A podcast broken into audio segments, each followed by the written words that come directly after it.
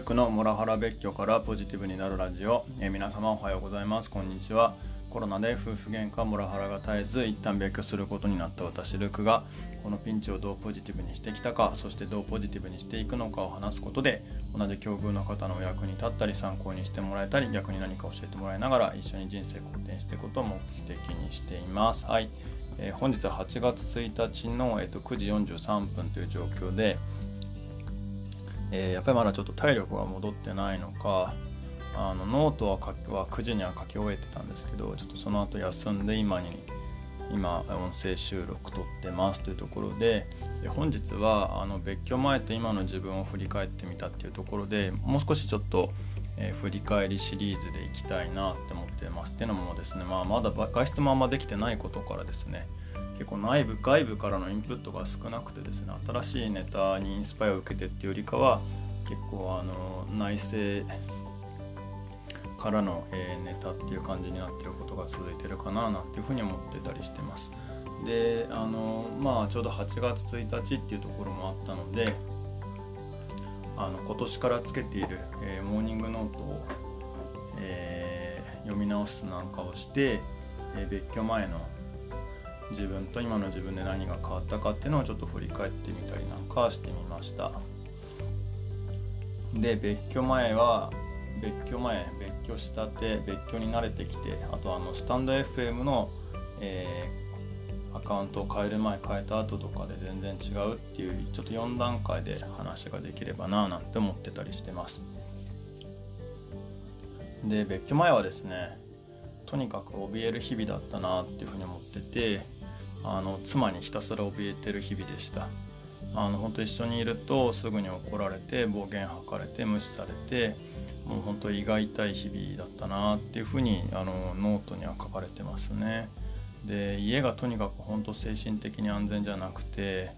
あの子供たちには、ま、毎日会えててそれは良かったんですけどももう妻と一緒に暮らしているっていうことがもう結構生命のあの危機だったっていう感じでした。あの今でも当時のノート読み返すと胃が痛いなっていうところがあって本当何言っても何をやっても文句で返されるっていうそんな日々でしたね。あの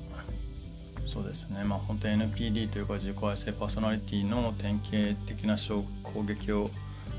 食らっててあのダブルバインドって言われるやつですね。A ならば B と言われてじゃあ多分 B って言われるだろうって思って B って押したら A と言われてたっていう感じで A も B もあの間違えでただ文句を言いたいだけの人だったっていうなんかそういうことはありました。はいあのこだわりがありそうでないってやつですね。具体的にはあの本を借りてきてたのでまあ当たり前のようになんでしょうね。ままで、えっとただ本人が読みあの家族みんなで読んでたのででしょうね。前の私だったらじゃあ延長してでも返さないでおくかって言ってほったらかしとくとお金がかかるじゃないかって言われちゃうんですよね、まあ、なのでじゃあお金がかかるって言われちゃうから返しとこうと思ってあの当時は返したんですよね。そしたらケチなやつだって言われたりとかしてたっていうことが起きてましたね。はい。これちょっと実話なんですけどはい。あの本当文句言いたいだけなんですよね。本当かわいそうで残念な人だなって思ったりします。でえっとまあそんな話だけだったら可愛いもんだって思うかもしれないですけど、まあ、これがもう至る所全部が全部本当これなので、まあ、ちょっと一緒にいらなかったですね。で別居したて当時っていう時でいくとまあ別居して最初シェアハウスに入って最初の数日は結構傷ついてたような記述が結構書かれてますね。なんで僕が一人暮らしにならなきゃいけないんだだとかなんで僕が子供と離れて暮らさなきゃいけないんだみたいなことが結構頭支配されてたような気がします。あとあのトラウマや変な夢に悩まされることも少なくなくてあのまあ同居当時から結構あの妻の夜中に起きる足音とかに起こされて不眠症になってたりだとか。あのそう他にもそうですね。あのトイレやシャワーとかを自由に気ままに使えることにもなってなかったのでシェアハウス当時は結構それが使えるっていうことにびっくりしちゃってる。なんかかわいそうな自分がいたなっていうことをよく覚えてます。結構そういうなんか当たり前の幸せが当たり前でなかったっていうことがやっぱり異常だったなっていうことに気づけたっていうのは、まあ、ある意味別居の良かったところかなって思ってます。でまあ別居に慣れてきてあのまたスタッフスタイフきっかけで多くの出会いに本当に恵まれて本当は寂しいはずの別居生活もそこまで寂しくなくあの仕事と個人活動に忙しい日々にすることができてお金はかかるものの人生肯定してきてることを、えー、実感するようになったななんていうふうに思って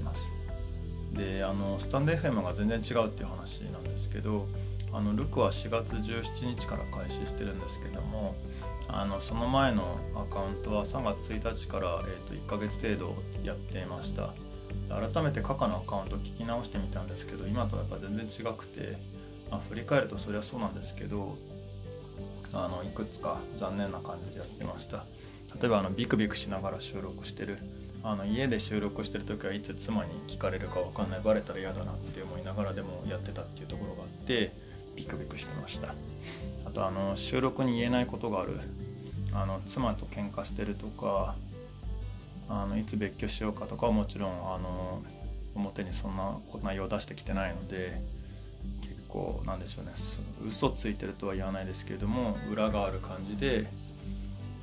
本当のことが言えない感じでやってたなっていうのをちょっと記憶してます。あとまあリアルアカウントでリアル友人が来てる可能性もあったのであの不仲なこととか表に出せなかったみたいなこともありました。まあそれは僕の見えっ張りなのかもしくはあの妻のことも知ってる人だったり方かもするので後でバレて厄介になるのも嫌だなみたいなのもあっ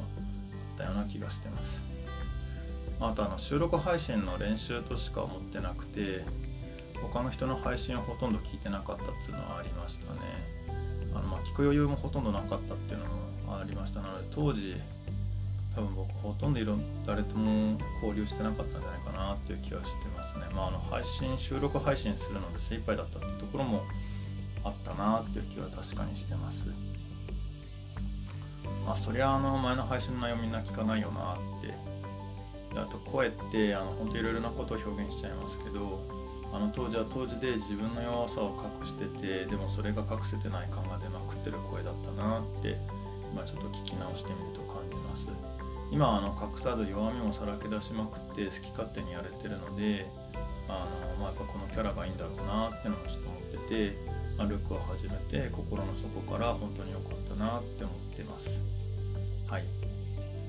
というところでまとめなんですけれども、まあ、コロナだいぶ良くなってきてるとはいえまだまだ本調子ではないこともあってあのノート自体も結構ノートの台本の方も休み休み書いててあの収録配信の方も書き終わった後ちょっとやっぱり少しダラダラしてやって今